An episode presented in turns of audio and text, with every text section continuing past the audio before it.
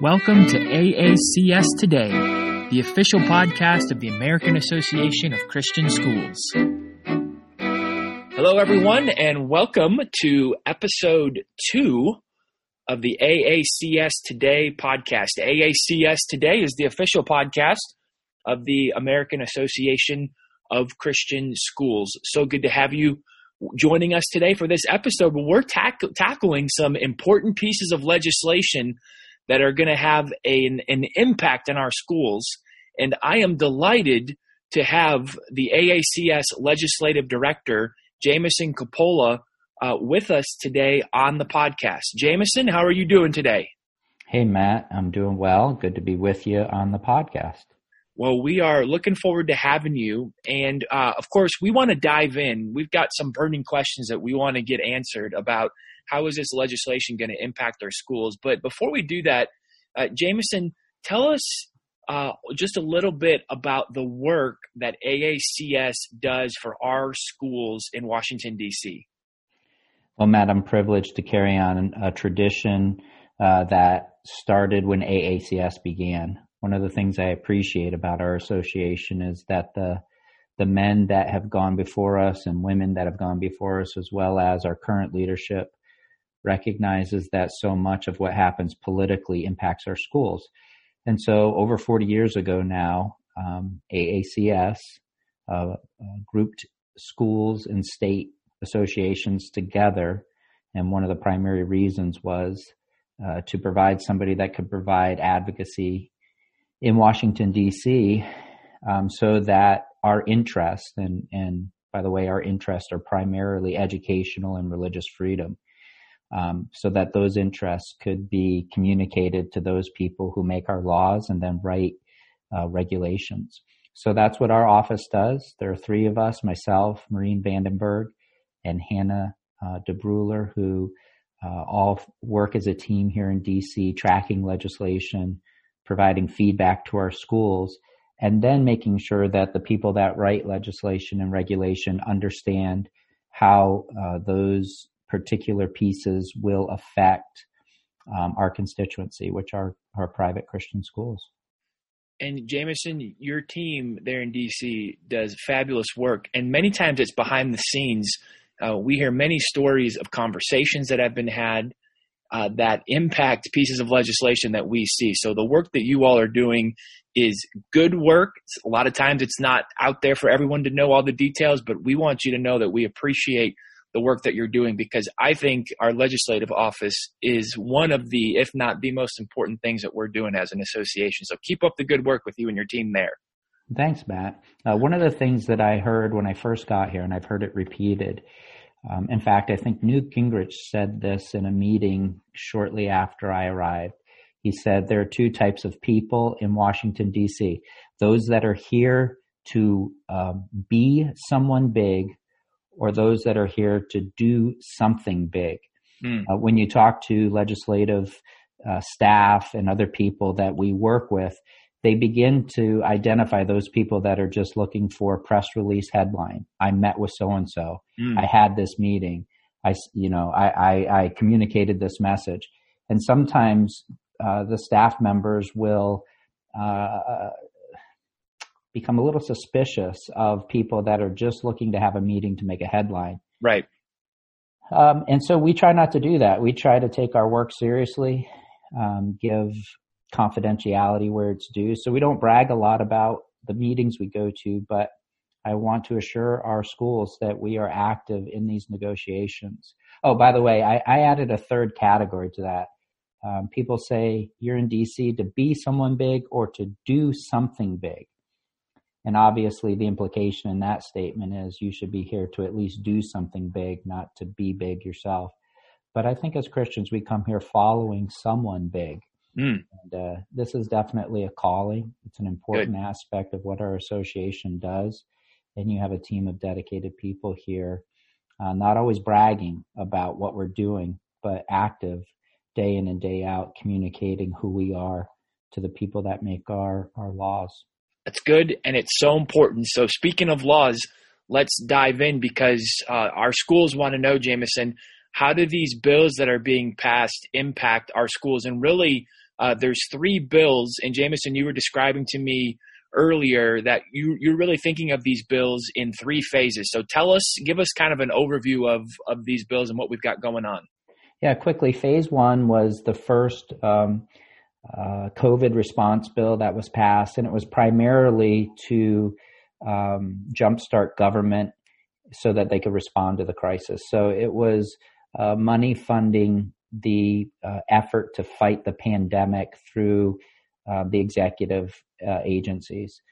Uh, phase two was a provision that was intended to get some amount of financial protection for employees um, that were affected by the COVID crisis. And so I think you and I will probably talk most about that today because so far that will have the biggest impact on our schools.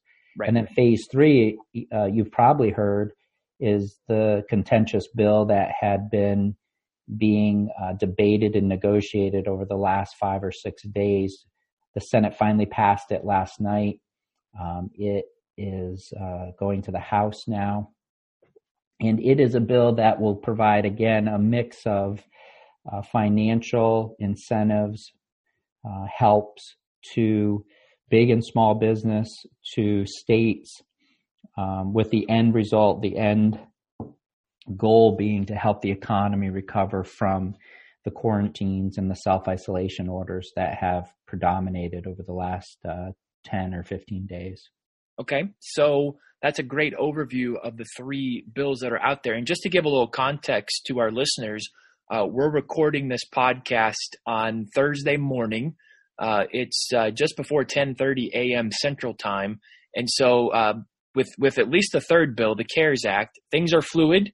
Uh, things are changing. It's been sent to the House, but we we still at this moment of recording have not heard uh, the outcome of that. So as you mentioned, Jamison, we're going to spend a good bit of time talking about the second bill, the Families First Coronavirus Response Act.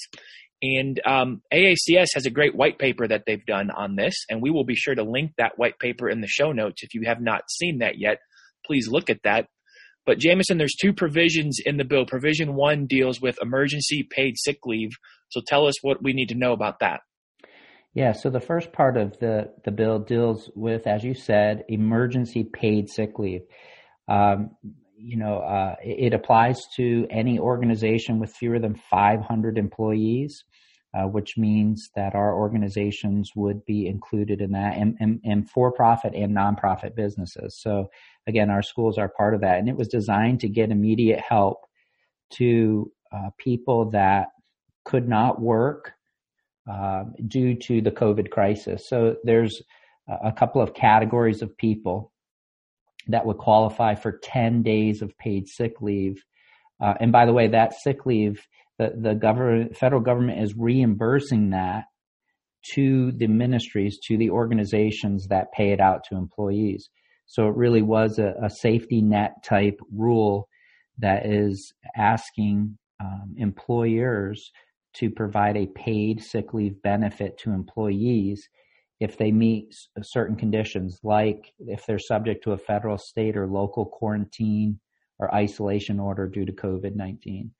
Um, if an employee has been advised by a healthcare provider to self quarantine, if they're experiencing symptoms or seeking a medical diagnosis and need to be off work for that, if they're caring for someone who is the subject of an order, if their children are not in school due to uh, uh, an order for isolation or self quarantine, um, or the individual themselves is um, uh, under that self quarantine or self isolating due to caring for family members or others.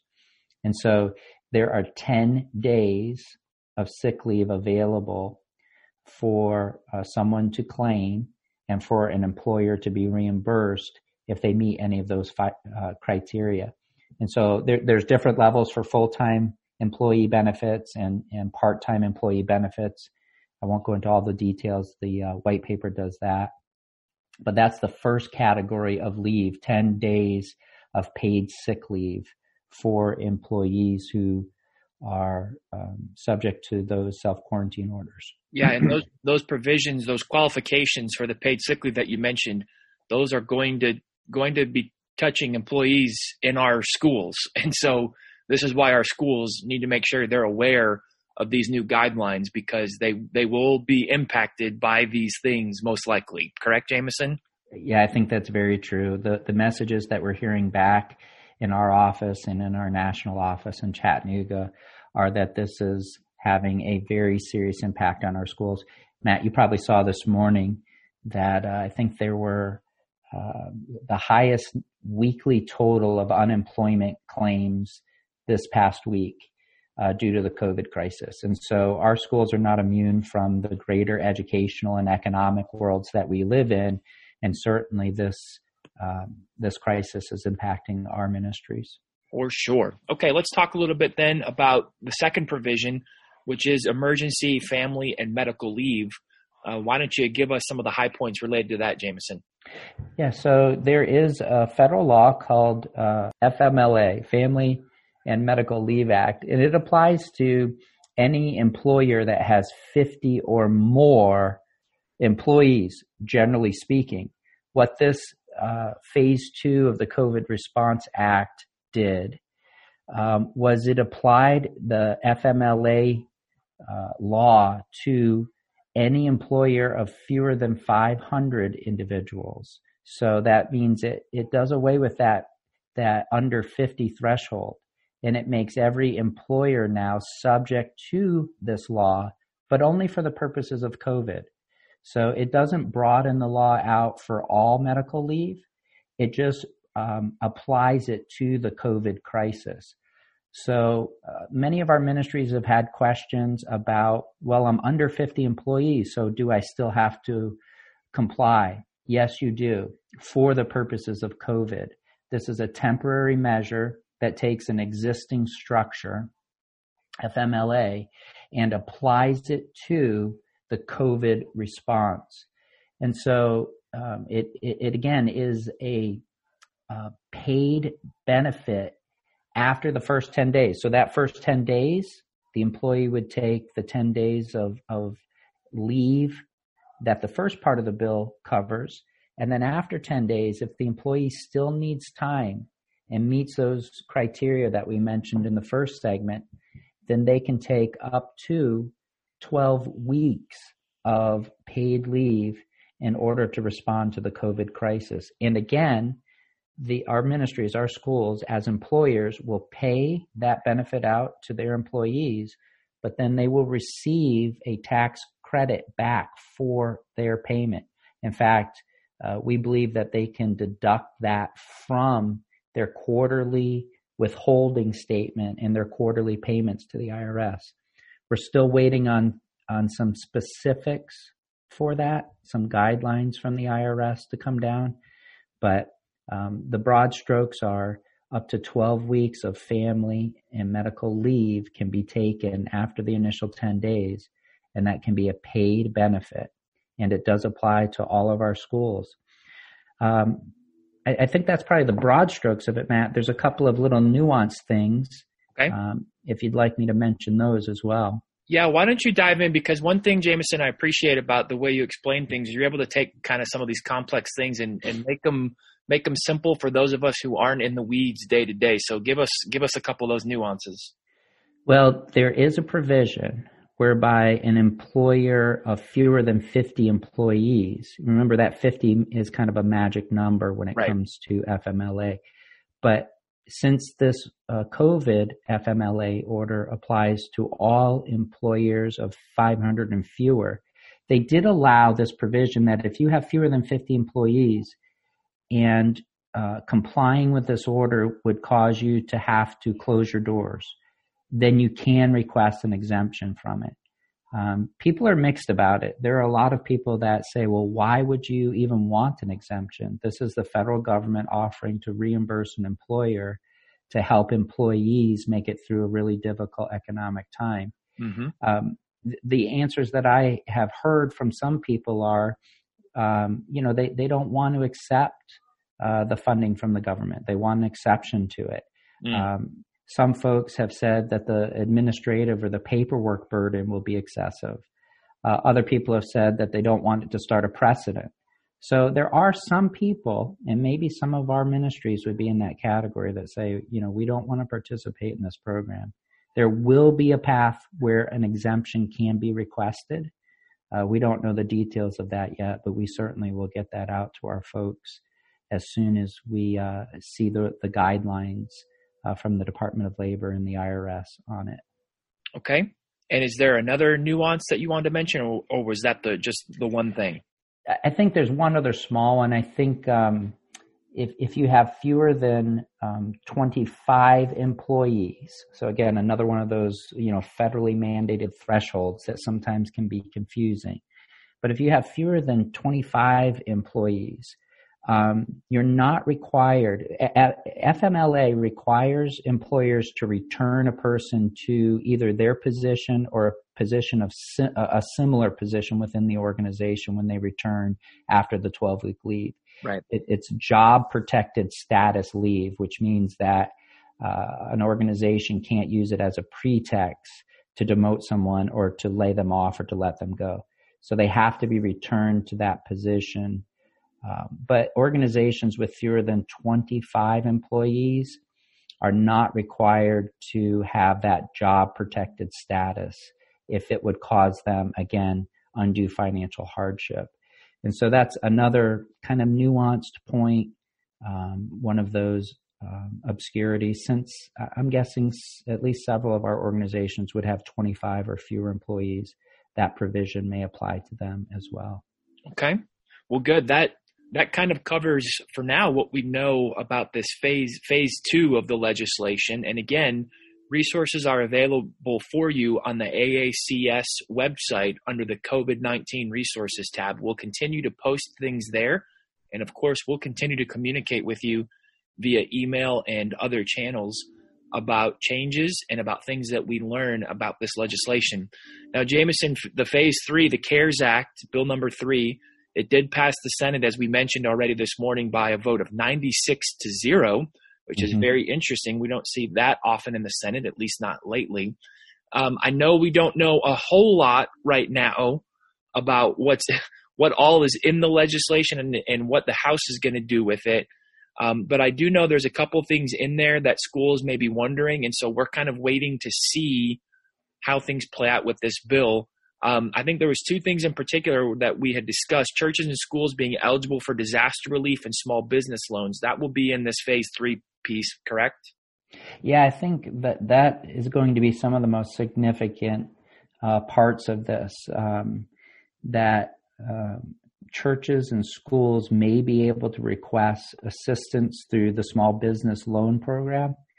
And there are provisions currently that say that financially healthy businesses that just need some help to get through this time and meet the obligations of the bill can have those loans forgiven. Uh, now, one of our greatest concerns in something like that, Matt, is to make sure that any ministry that would participate in that would not then be considered a recipient of government funds. Correct. In our, yeah, in our line of work, that's the that's the phrase that currently in our law signifies that then you have to come under um, many of the regulations that come along with government money that violate our philosophical and religious beliefs. And so, what we're working for right now is to make sure that any of these provisions uh, in the bill, if one of our churches or schools should take part in that, that they would not be considered a recipient of government funds. Yeah, and that is such an important piece and again, that kind of underscores the importance of the work that we're doing uh, in in Washington D.C. and and quite honestly, our ministries, many of them may decide not to participate in something like that, and that that's their decision. Um, we're certainly not uh, recommending or not recommending that. We're just making sure we're part of those conversations and then letting those ministries decide for themselves. Did, did I say that correctly? Yeah, I think the voluntary aspect of any of these things is really important thing to maintain. And so we want these programs to be able to be voluntarily entered into um, for ministries that um, choose to do that while protecting those ministries' religious and educational freedoms. Okay. Well, is there anything else about the CARES Act? Again, I know there's a lot of unknowns, and there will be until it actually passes.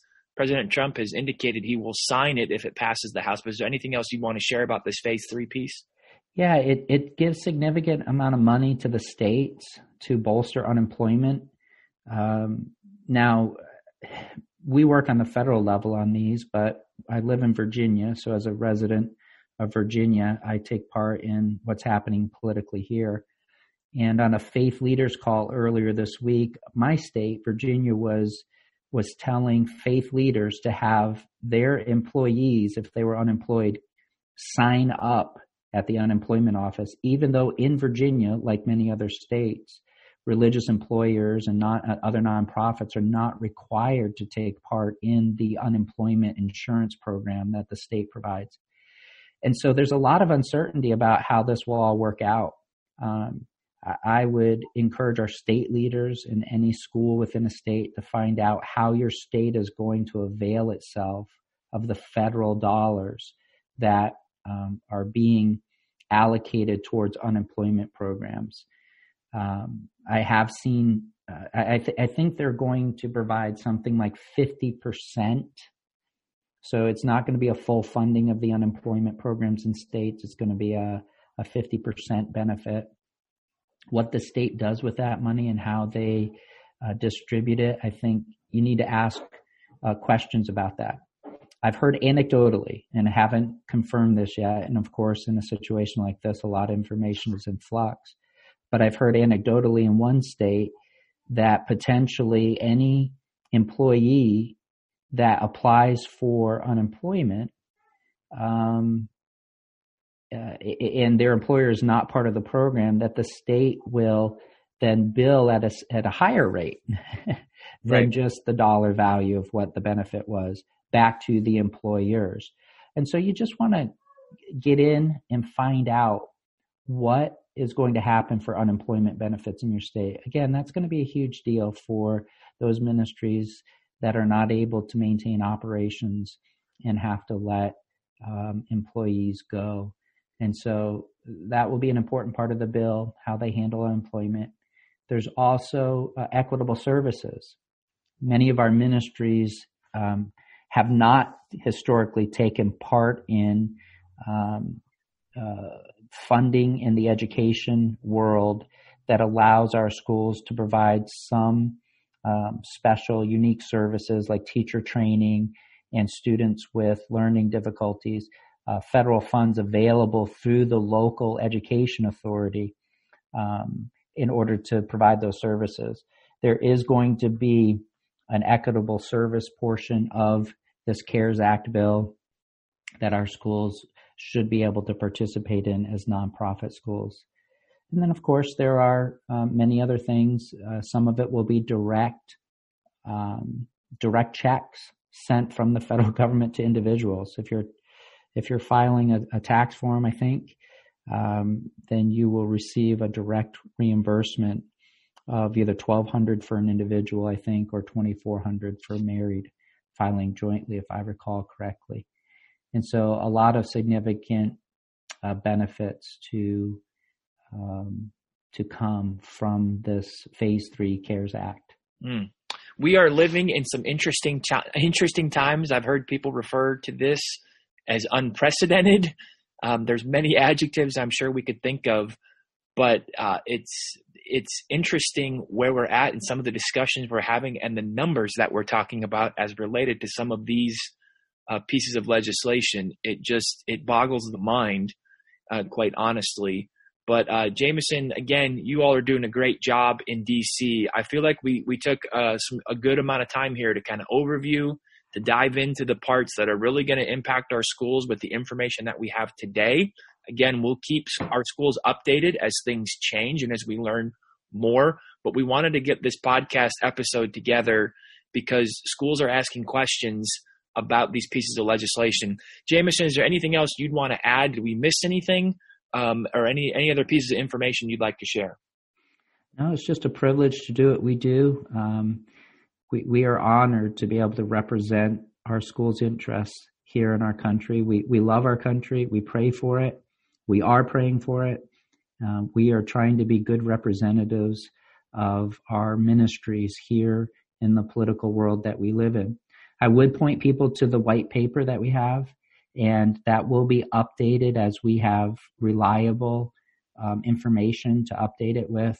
Uh, we are looking for the regulations and guidelines to come from the Department of Labor and the IRS. We anticipate those will be available before the effective date of that legislation, which was April 2nd. And so we will update all of those things on the website. So keep uh, checking back there um, to, for updates. And then as soon as we have reliable, timely information on the House vote on phase three, the CARES Act, we will uh, make um, information available to our state leaders and to our schools about how that piece of legislation will affect our ministries. So we're actively working, keeping you in mind in our prayers. And so you pray for us as we work to represent you well here in Washington, D.C.